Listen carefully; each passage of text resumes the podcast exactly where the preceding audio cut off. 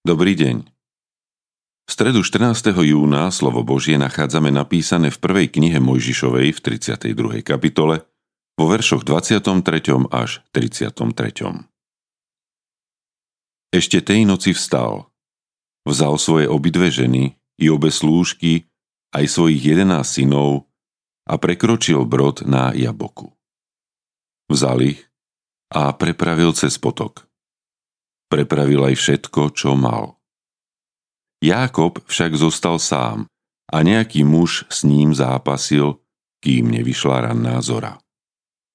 Keď videl, že ho nepremôže, udrel ho po bedernom klbe. Jákobovi sa vytkol bederný klb, keď s ním zápasil.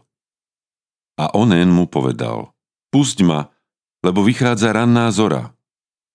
Jákob však odpovedal, nepustím ťa, iba ak ma požehnáš. Ten sa ho opýtal, ako sa voláš?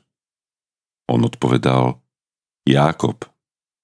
Vtedy onen riekol, nebudeš sa už volať Jákobom, ale Izraelom, lebo si bojoval s Bohom, aj s ľuďmi a zvíťazil si.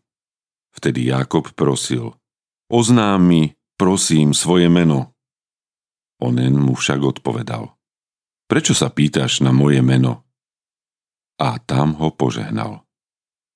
Jákob dal tomu miestu meno Peniel, lebo, tak hovoril, videl som Boha tvárou v tvár a ostal som nažive.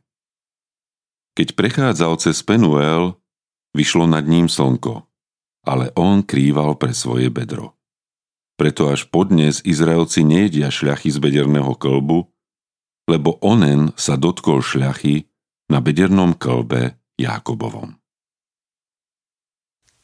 Nepustím ťa, iba ak ma požehnáš.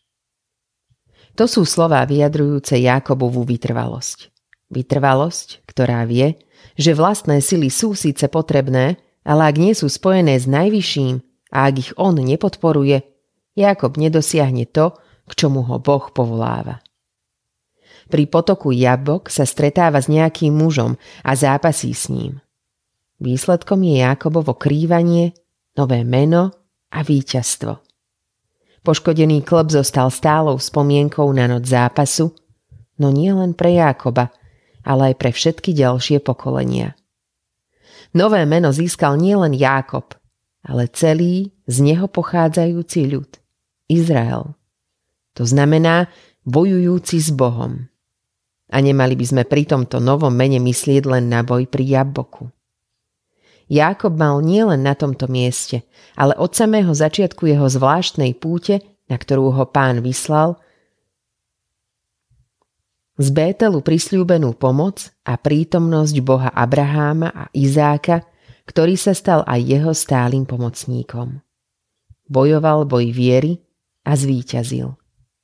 Pán ho neopustil a svoje požehnanie mu neodňal, lebo Jákob bol verný a vytrvalý.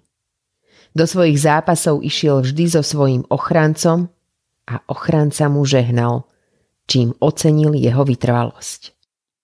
Autorom dnešného zamyslenia je Daniel Midriak. Modlíme sa za cirkevný zbor Nedet. thank you